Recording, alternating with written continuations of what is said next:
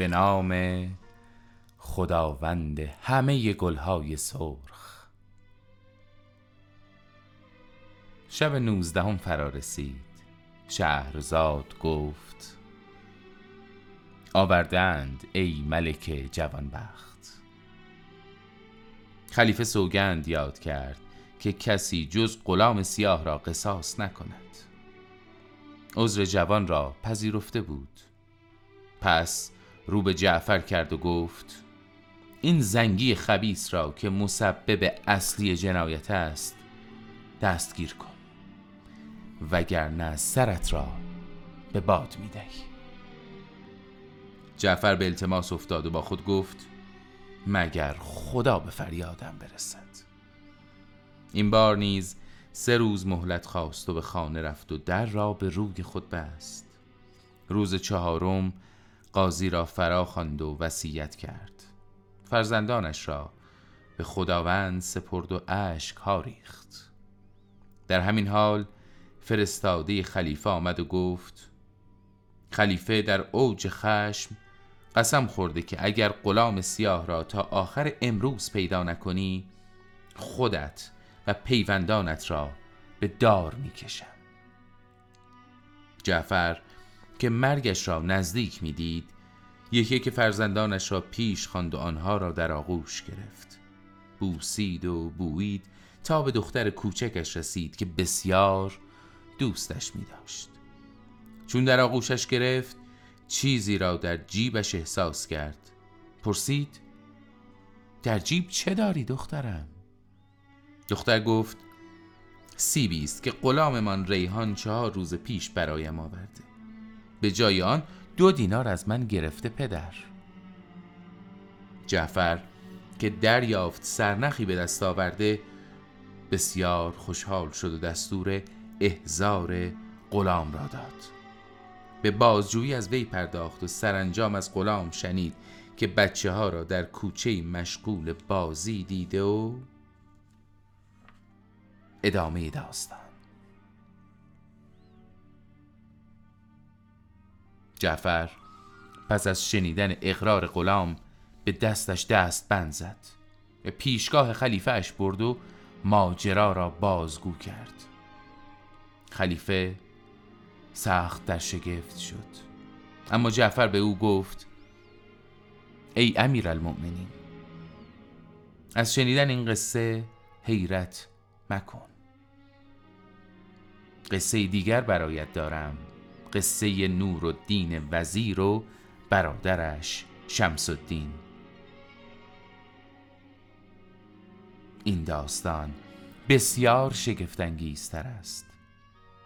خلیفه پرسید داستان از چه قرار بوده؟ جعفر گفت ای امیر المومنین حکایتش می‌کنم اما به این شرط که از خون غلامم درگذری.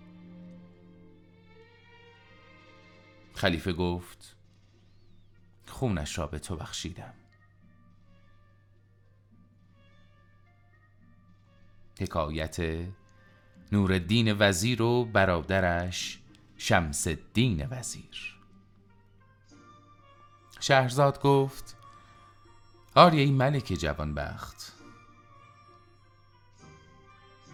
انگاه جعفر برمکی برای خلیفه هارون رشید چون این حکایت کرد. در مصر پادشاهی بخشنده و دادگردا بود که وزیری دانشمند و آگاه به جریان امور و مدیر و مدبر و کاردان داشت. این وزیر دانشمند دو پسر داشت مثل دو قرص ماه. پسر کوچکتر نورالدین نام داشت. از چنان حسن و جمالی برخوردار بود که مردم رنج سفر را بر خود هموار می داشتند. از راه های دور و نزدیک می آمدند تا از لذت دیدار رخش بهره گیرند. نام پسر بزرگتر نیز شمس الدین بود. پدرشان که جان به جان آفرین تسلیم کرد سلطان بسیار اندوهگین شد. پسران وی را فرا خواند و به ایشان سرسلامتی داد و بر آنها خلعت پوشاند و این مژده که شما را به جای پدرتان منصوب می آن دو بر زمین شاهانه بوسه زدند. سپاسگزاری کردند. یک ماه در ازای پدر نشستند و از آن پس به امور وزارت پرداختند. هر هفته یکی از ایشان عهدهدار کارها می‌شد. هرگاه که سلطان به سفر می‌رفت به نوبت همراهیش می‌کردند. شبی از شبها که فردایش پادشاه به سفر می‌رفت و پسر بزرگتر میبایست همراهیش می‌کرد به برادر کوچکتر خود گفت برادر جان برادر جان آرزویم این است که هر دو در یک شب داماد شویم. برادر کوچکتر گفت بسیار خوب.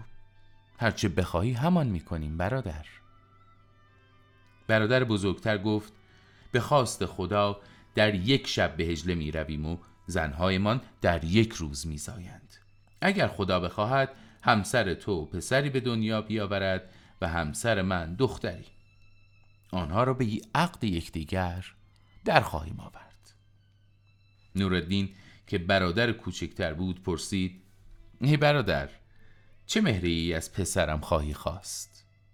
شمس الدین که برادر بزرگتر بود گفت سه هزار دینار زر سه باغ سه مزرعه و به کمتر از اینها اصلا رضایت نخواهم داد. نورالدین به خشم آمد و گفت اینها چه سنگ است که پیش پای پسرم میندازی؟ ما برادریم.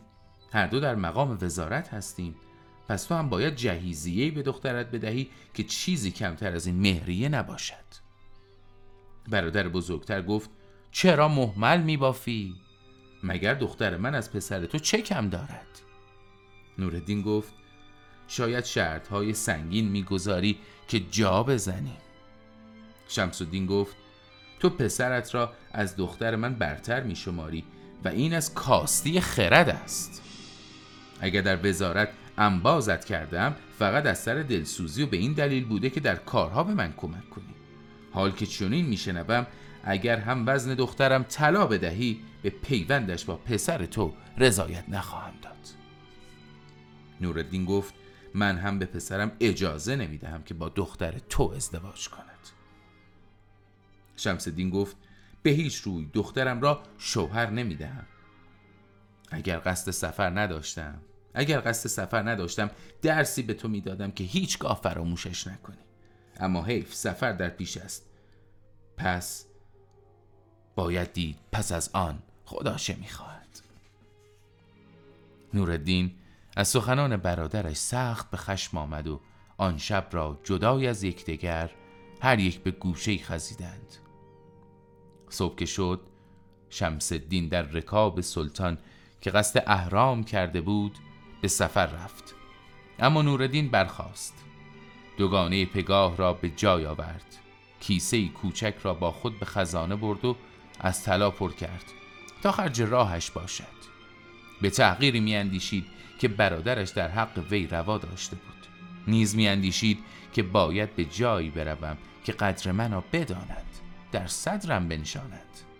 باید سفر کنم. آری باید سفر کنم که گفتند بسیار سفر باید تا پخته شود خامی.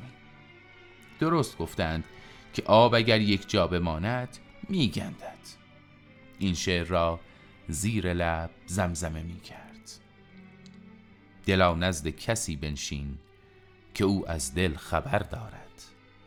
به زیر آن درختی رو که او گلهای تر دارد.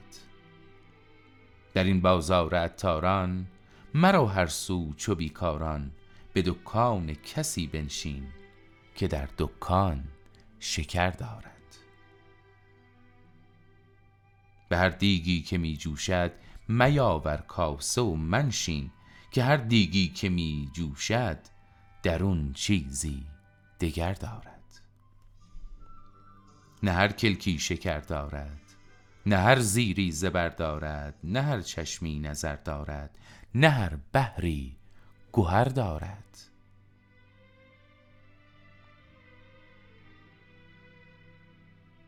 فرمود تا قاطری نیرومند و سالم و تند رو برایش بیاورند.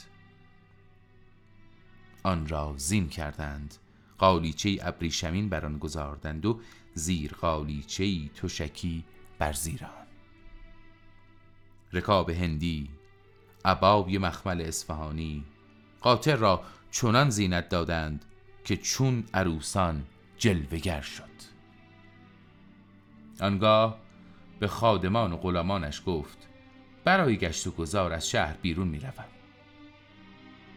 در آغاز به نواهی می روم. آنجا سه شب اتراق می کنم دلم تنگ است. هیچ کس نباید ردم را پی بگیرد.